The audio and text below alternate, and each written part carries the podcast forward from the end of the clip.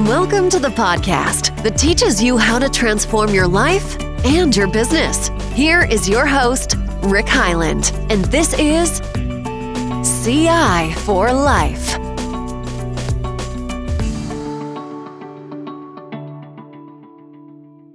Welcome to CI for Life. I'm Rick Hyland. Did you know that defining your purpose can accelerate your recovery and enhance your recovery from this pandemic? The current pandemic has brought an increase in anxiety, depression, lost hope, and many other mental and physical related concerns. Check out these statistics from June 2020. In late June, 40% of U.S. adults reported struggling with mental health or some kind of substance abuse. Depression alone costs this nation over $210 billion annually. So what is to be done? Research shows, I looked in psychological journals, medical journals, and other places to find the top 10 benefits of living with purpose. I'll read you the top 5. Number 1, enhanced physical and health well-being. Number 2, greater resilience. Number 3, increased happiness. Number 4, increased life satisfaction. Number 5, better psychological well-being. And then number 10 is a bonus one, a longer life. But there's many others.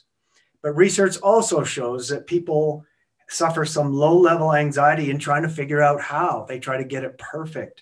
They're trying to really, how do you exactly figure out your life purpose? I don't want to get that wrong. Isn't it ironic that the very thing that could help our society in 2021 creates anxiety because we don't know how? That's exactly why I wrote the book, Live Your Purpose, a step-by-step guide to living your best life in October of 2020. That's my passion, to help people understand the how, the why and the how of purpose, goals, and stress management. In chapter 4, for example, it highlights the 777 process for purpose development. 7 questions over 7 hours and 7 days, and you can have your own non-perfect but very powerful purpose statement. Not mine, not your parents', but your own. My purpose statement, for example, has helped me get my job career that I rose from number 23 employee to CEO of the Americas and number 2 shareholder when I retired 2 years ago. And it also includes some very personal parts about who I want to be and the values that I want to live by. I'd like to read it, not as a perfect example, but and not as your purpose, but people often want to see as they develop the how and understanding about it, examples of it. So the first 2 lines I wrote in 1987, and the third to get my job and career and life going. And then the third line I wrote in 2005, and I'll explain that a little bit more in here in a minute. I will strive for and share the benefits of continuous improvement in my life, my family's, and those in my circle of influence. I desire my continuous improvement efforts to be interdependently benefiting my vocation, avocation, and ecclesiastical service. And then this third line I wrote in 2006 when I realized there was more values and more how I wanted to show up. I desire to live continuous improvement with a spirit of love, acceptance, and compassion for others and myself.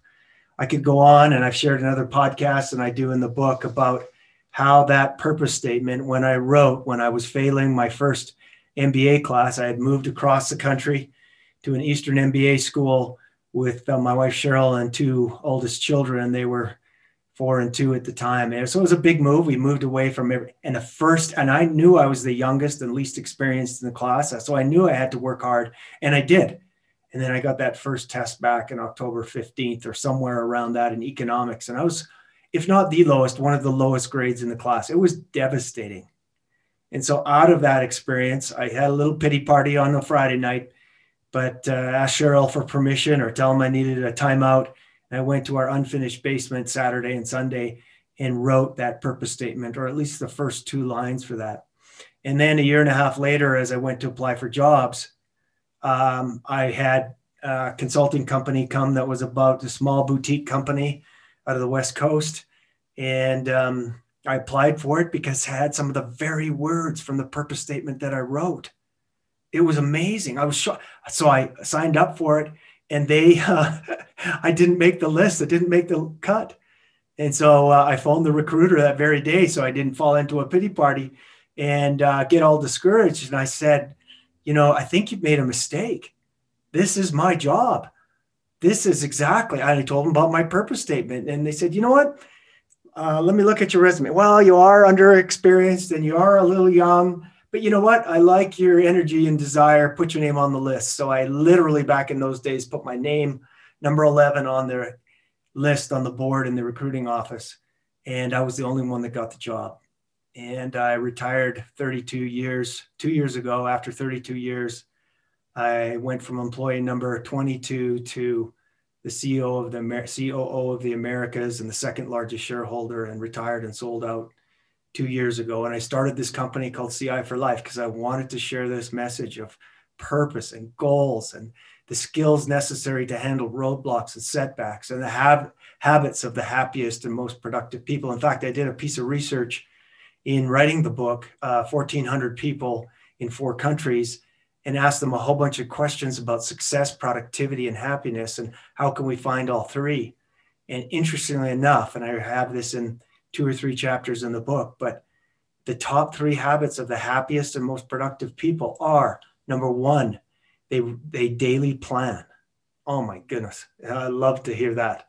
Number 2, they regularly exercise. And by the way, it wasn't any big endurance events. If you don't like to run and bike like I do, walking was the one most listed, interesting enough. Just good, regular walking of 20 to 30 minutes, 5 or 6 times a week. And then number 3 of the happiest and most successful people, regular giving, regular service, regular random acts of kindness to others, giving yourself to others. We had Orly Warba on my CI for Life podcast a month or so ago, who lives the kindness or Project Boomerang or the kindness initiative. And she articulates so well the value of kindness. And in that survey that I did and in the book, I highlight those 3 habits and why they're so important and how to develop in your life. So this book and my company and my success story and the research that I've done around it can help you in 4 areas: the why and how of defining purpose, 7 steps for goal setting, the habits of the happiest and most productive people, and then lastly, and maybe most important, how do you stay on purpose when setbacks occur? How do you want to show up? What values do you want to show up to for your best self when you're under stress and you're pressured and you're super busy? So hope that's useful and helpful. Those are the 4 sections that we coach on. That's what's in the book. And hopefully that story is inspirational for people to find their own purpose and their own goals and their own way to living their very best life. Thank you. Goodbye.